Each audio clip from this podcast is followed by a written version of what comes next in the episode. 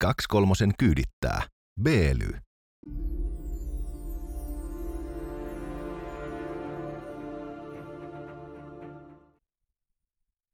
Tämä on 23 minuuttia ohjelma kuin Sulo Karjalaisen suurpetokeskus, eli Suloinen ja Tärviöllä. Säädösten vastaisesti ja eläimille tarpeetonta ärsytystä tuottaen Heikelä ja Koskela. 23 minuuttia tarjoilee tänään maksuhäiriömerkintöjä perseen täydeltä. Ja oikeastaan sitä, kuinka maksuhäiriömerkintöihin haetaan nyt paljon lyhyempää umpeutumisaikaa. Mutta ennen sitä, mikä perjantai pössis? Keskimääräistä parempi. Hmm. Eli pakkasen puolella, mutta vain vähän. Sä näytät tänään rennolta. No se on harvinaista, mutta totta. Sä oot varmaan käynyt jossain coachingissa. No mä oon käynyt ottamassa intialaisen shiatsu-hieronnan. Tosin se taitaa olla kiinalainen tai jotain muuta. Oliko happy ending? Totta kai. Shiatsussa. Värit näkyy taas kunnolla. Intialainen, sä ymmärrät. Joo. Intialainen versio siitä. tota, mitä itse? Ei mitään, siis äh, sähköposteja tässä vaihtelee niin kuin äänestä kuuluu. No niin, se Eli... on hyvä, että WhatsApp mm. laulaa ja on vielä ystäviä jäljellä.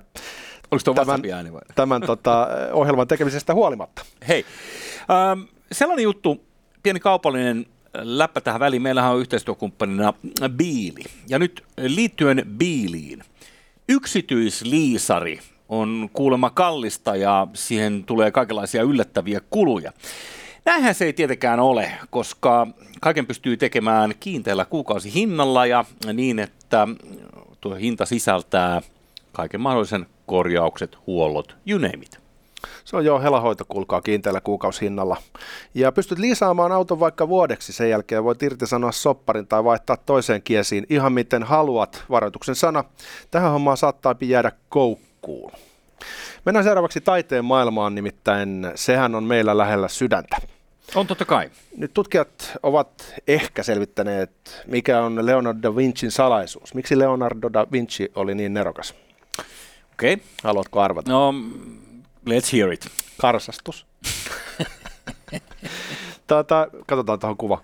He ovat sitä mieltä, että tässä Salvator Mundissa, joka siis on tämä löydetty Da Vincin nimi laitettu teos, joka myytiin liki puolella miljardilla, niin siinä näkyy tässä oma kuvassa, että kaverin silmät katsovat eri suuntiin, eli näyttää siltä, että tuo vasen silmä hakee tuonne vähän ulkonevasti tuota karsastusta.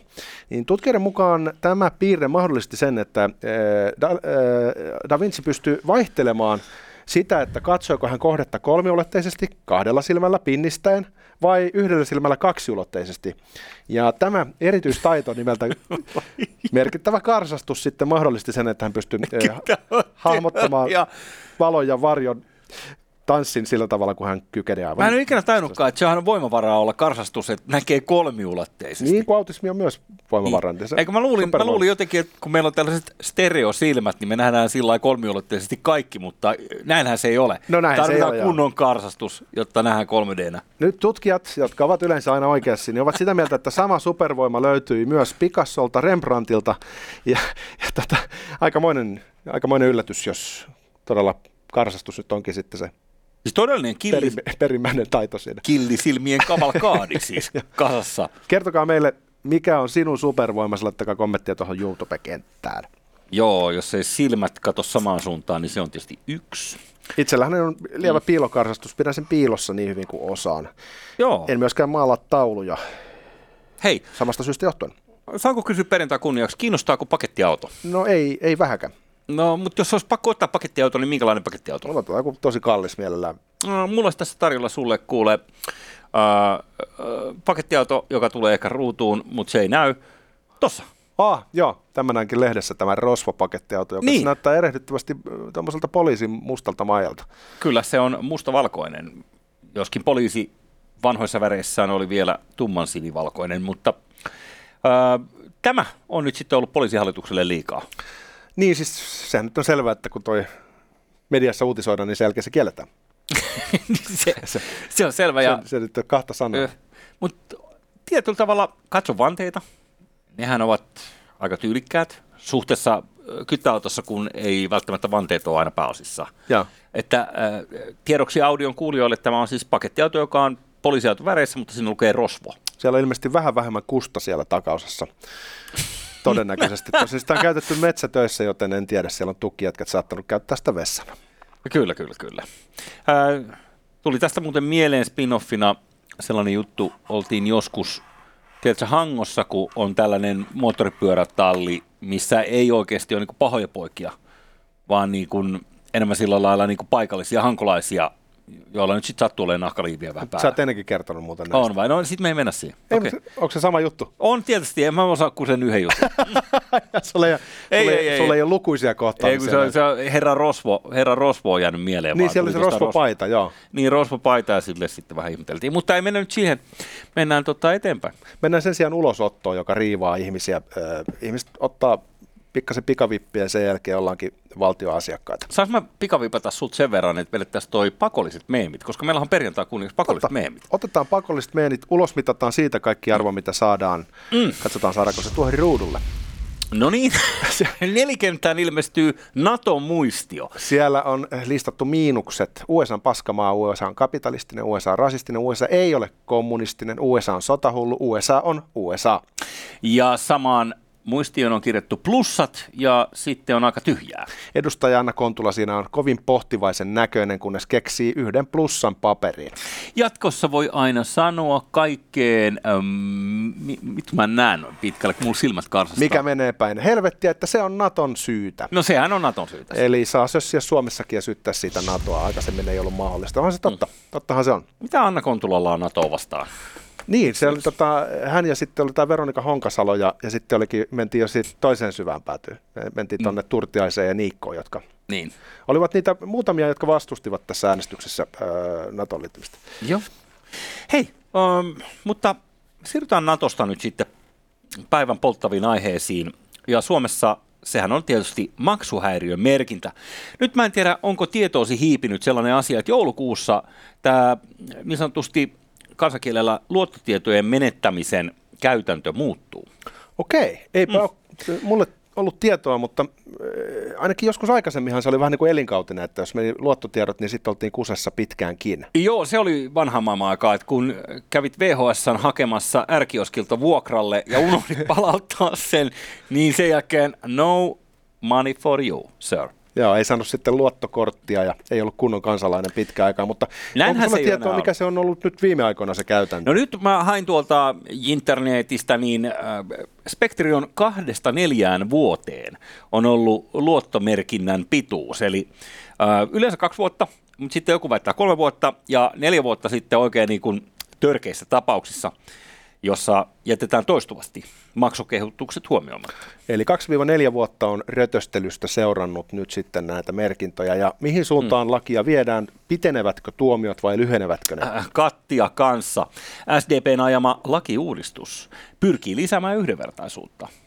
Ja tämä ei siis Tää sanotaan tässä artikkelissa, että tämä on ajama lakiuudistus, mutta sitten täällä kyllä todetaan, että tämä on tulossa itse asiassa joulukuussa niin kuin jo pyde. Okei. Okay. Mutta arvatko paljon on nyt sitten penaltia siitä, sanotaan, että jätät kaiken skriitan pöydälle ja bailaat, minkä bailaat, ja sen jälkeen toteat, että sorry, ei ole millä maksaa. Okei, eli ensin otetaan pikavippejä sitten vietetään hyvä viikko mm. Hangossa. Niin eh, kyllä mä sanoisin nyt niin kuin demarilasit silmillä, että leikataan puoliksi aika ja laitetaan se yhteen vuoteen. Ei, se on yksi kuukausi. Okei, kato Koska vaan. muuten se ei ole yhdenvertaista. Okei, Ja Se on jatkossa yksi kuukausi, öö, koska sehän vaikuttaa asunnon saamista ja kaikkea. Et eihän vuokranantajan kuulu tietää, että sä kusetat. niin tämä kuulostaa siis... Nyt siltä, että tämä saattaa muodostaa pieniä riskejä. Eh, siis ei. Ihmiselle, jolla on näitä merkintöjä, vaan ehkä just niin kuin niille, jotka ovat heidän kanssaan taloudellisessa vaihdossa, niin. esimerkiksi vuokranantajina. Mutta onko siinä kuitenkin se, että, että se pitää maksaa se ulosotto summa pois ennen kuin se voi merkintä poistua Toden totta näin. kuukauden päässä? Näin, eli äh, tosiaan velat pitää kuitata ja sen jälkeen voidaan todeta.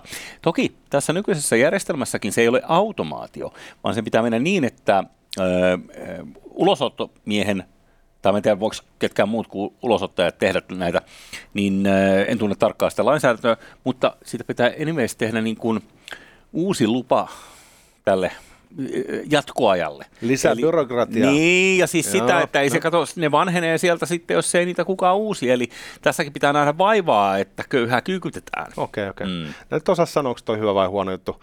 Niin kuin on ollut nähtävissä Suomessa aika pitkään sellaista ajatusta, että halutaan pienentää tuomioita, että ajatellaan, että vankila ei ketään parana Mm. tai opeta kunnolliseksi ihmiseksi, niin sitten ollaan ehkä menty siihen päätyyn, että ajatellaan, että miksi tuomita edes vankilaa, jolloin joidenkin mukaan voidaan mennä yli sen rajan, että ei oikeastaan enää oikeus toteudu, jos ei tule rangaistusta rötöksistä. Niin ehkä se herättää vähän semmoisen fiiliksen, että onko toi nyt sitten harkittua.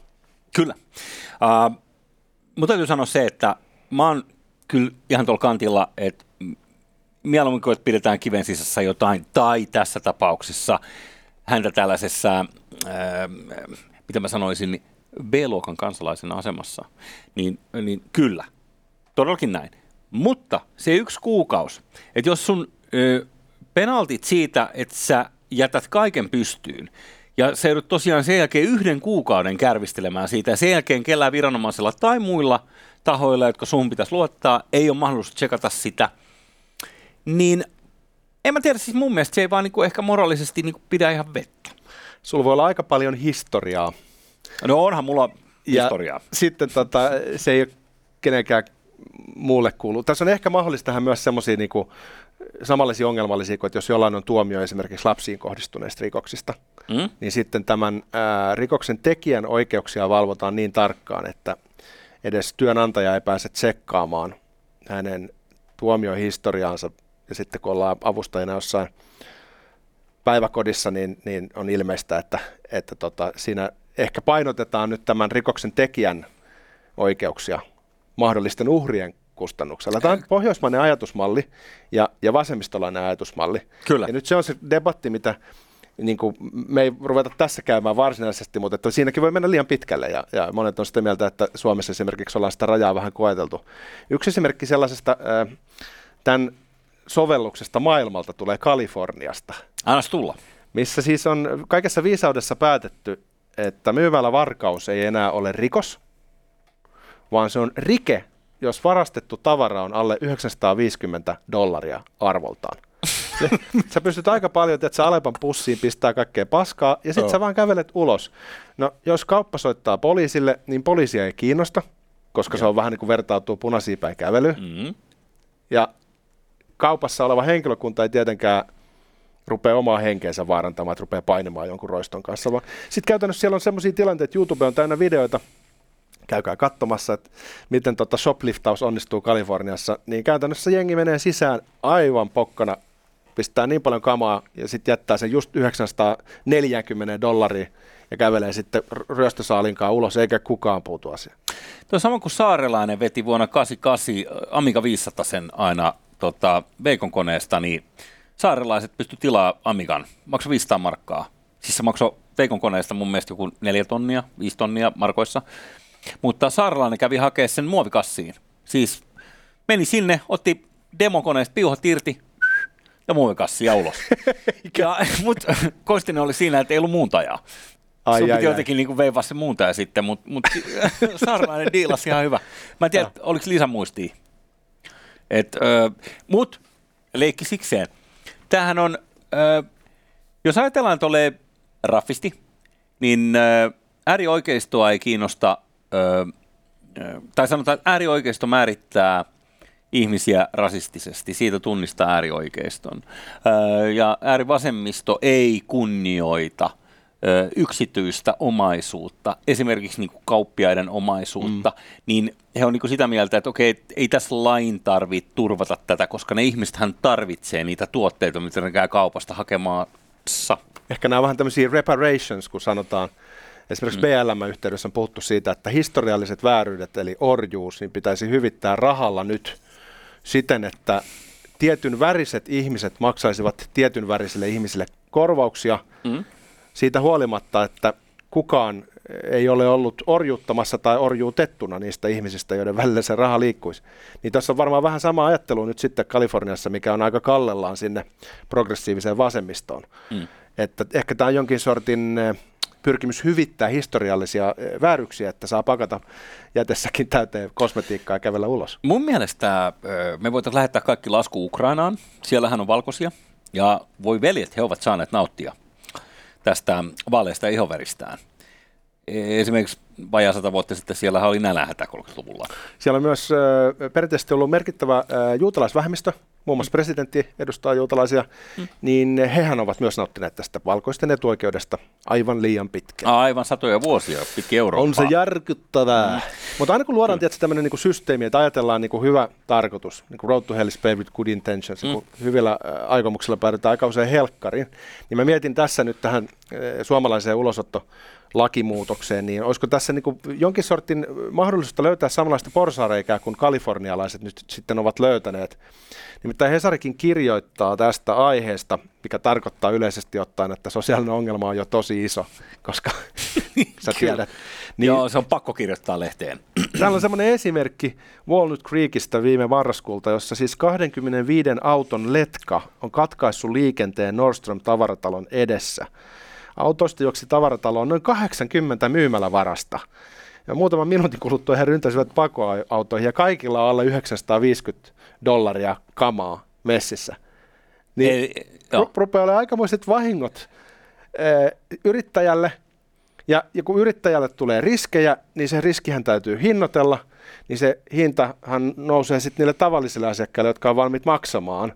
Niin tämähän on niinku siis eräänlainen Robin Hoodmainen tulonsiirto have notseilta haveseille. Niin. Tämä on Tar- siis social justicea. Ja on tietenkin. Mutta tämähän on ristiriitainen tämä koko osavaltio Kalifornia, kun siellä perinteisesti on ollut tämä amerikkalainen unelma steroideissa, kultaryntäyksineen ja sitten tämä Piilaakson touhu kokonaisuudessaan, kaikki koko startup skene, voidaan luetella ja luetella erilaisia menestysasioita, mitä Kalifornia on maailmaan saattanut. Se on revitty ö, ihmisten niin kuin, ö, selkänahasta, ö, rutistettu ihmiset kuiviin – ja, ja tietyllä tavalla uskottu niin kuin HC-työmoraaliin. Mutta sitten se, mikä tämän osavaltion on pilannut, niin kuin me ollaan joskus aikaisemminkin sitä luonnehdittu, siis Kaliforniahan on kaikista Yhdysvaltain osavaltioista suurin muuttotappioltaan. Oho. Eli mistään muualta ei muuteta niin paljon pois. Toki Kaliforniaan tulee sitä uutta onnenonkia myös sisään. Kalifornia lienee yksi rikkaimmista osavaltiosta, ellei rikkain. En ole nyt sekannut, mutta Perinteisesti siellä, missä on rahaa, niin on myös muuttovoittoa. Ihmiset yleensä menee sinne, missä on mahdollisuuksia ja taloudellista, taloudellista tota, kasvupohjaa, mm-hmm. niin se on aika yllättävää, että Kaliforniasta nyt sitten tapahtuu, ja nimenomaan ilmeisesti tämmöistä aivovuodon kaltaista ilmiötä, että, että sieltä lähtee ne ihmiset, jotka käytännössä rahoittaa tuota showta, jotka on ilmeisesti sitä mieltä, että esimerkiksi San Franciscon kodittomuusongelmat, se tapa, millä se homma on niin kuin funtsittu, niin alkaa käymään vain sietämättömäksi. Ja ilmeisesti marketissa käyminenkin alkaa jännittää, koska siellä saattaa olla juuri silloin ryöstö käynnissä, ja aika usein onkin. Niin, äh, esimerkiksi Ben Shapiro vaimo oli äh, kohdannut jonkun huutajan bensa-asemalla, ja, joka oli käynyt lähi, lähipitäen käsiksi. Sen jälkeen oli todettu, että nyt on aika vaihtaa maisemaa. Mutta siis tietyllä tavalla tämä voukismi, ja tämän kaltaiset lainsäädännöt, niin kuin esimerkiksi just tämä, tai se, että koditon saa asua missä se haluaa. Jos se päättää tulla sun pihanurtsille, niin sä et voi soittaa poliiseja, koska sehän on Herran Jumala sen kodittoman koti. Jos me Vaikka sä omistat sen. Eilisessä jaksossa puhuttiin Steven Pinkerin Blank Slateista, niin jos me ajatellaan se lähtökohta, mikä mm. siinä eilisessä jaksossa esiteltiin, kattokaa se, että kaikki ihmiset syntyy täysin samanlaisina – ja sitten kaikki erot johtuu siitä, että toiset on etuoikeutettuja. Niin jos tuommoinen radikaali positio otetaan, niin silloinhan se alkaa käydä ymmärrettäväksi, että, että jos sulla on kartano ja paljon rahaa, mm-hmm. niin sä oot saanut sen epäreilusti, kun toi toinen ihminen asuu kadulla, eli sulta pitää ottaa ja hänelle pitää antaa. Eli lopputulosten tasa-arvo mm. selittyy tuolla radikaalilla, harhaisella ihmiskuvalla. Kyllä maailmanhistorian vaarallisin henkilö öö, eli 1800-luvulla.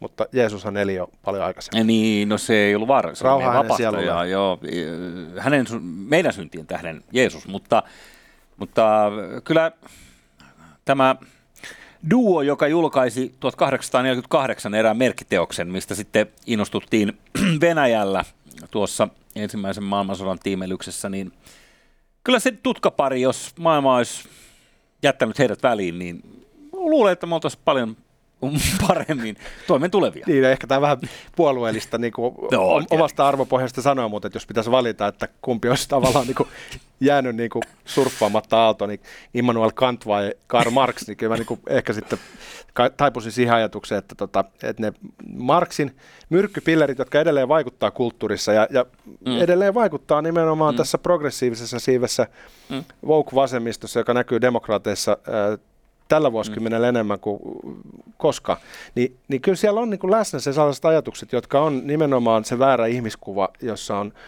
Kampf-asetelma, nollasummapeli-asetelma, että edistys tapahtuu ainoastaan vallankumousten kautta, ja väkivalta on oikeutettua silloin, jos sillä tehdään oikeudenmukainen vallankumous. Kyllä. Ja, ja, ja se Marksin myrkkypilleri myös, että pitää olla viholliskuva, jota ilman se ideologia ei pysy pystyssä. Eli jotain ihmistä pitää demonisoida ja vihata, luokka vihata niin paljon, että sillä ei ole enää ihmisarvoa.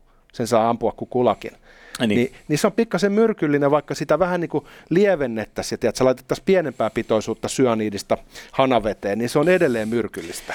Se ikävä kyllä on näin ja tuohon asetelmaan vielä liittyy olennaisesti se, että kukaan ihminen ei ole itse ansainnut sitä, mitä se on saanut aikaan. Se on saanut sen aikaan ainoastaan rakenteiden, jotka sortavat takia.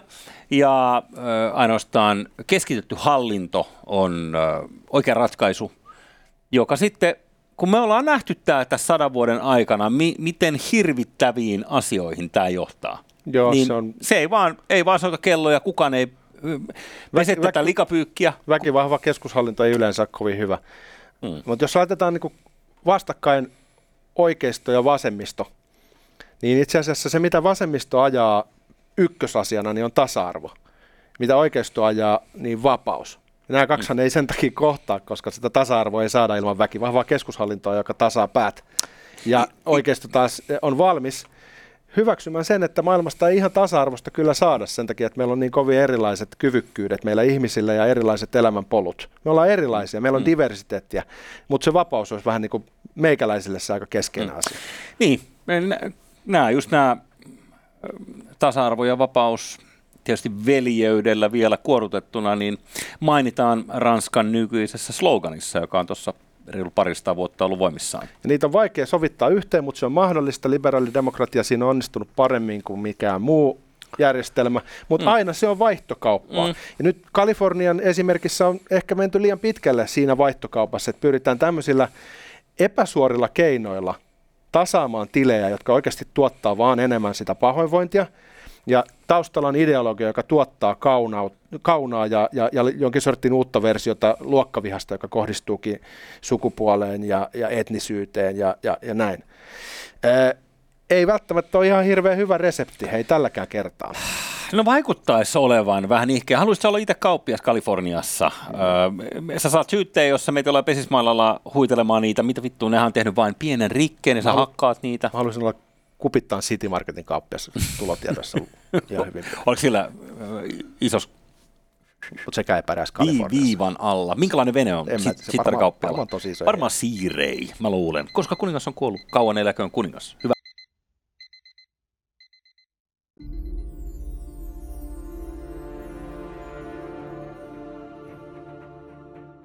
Kaksi kolmosen kyydittää. Beely.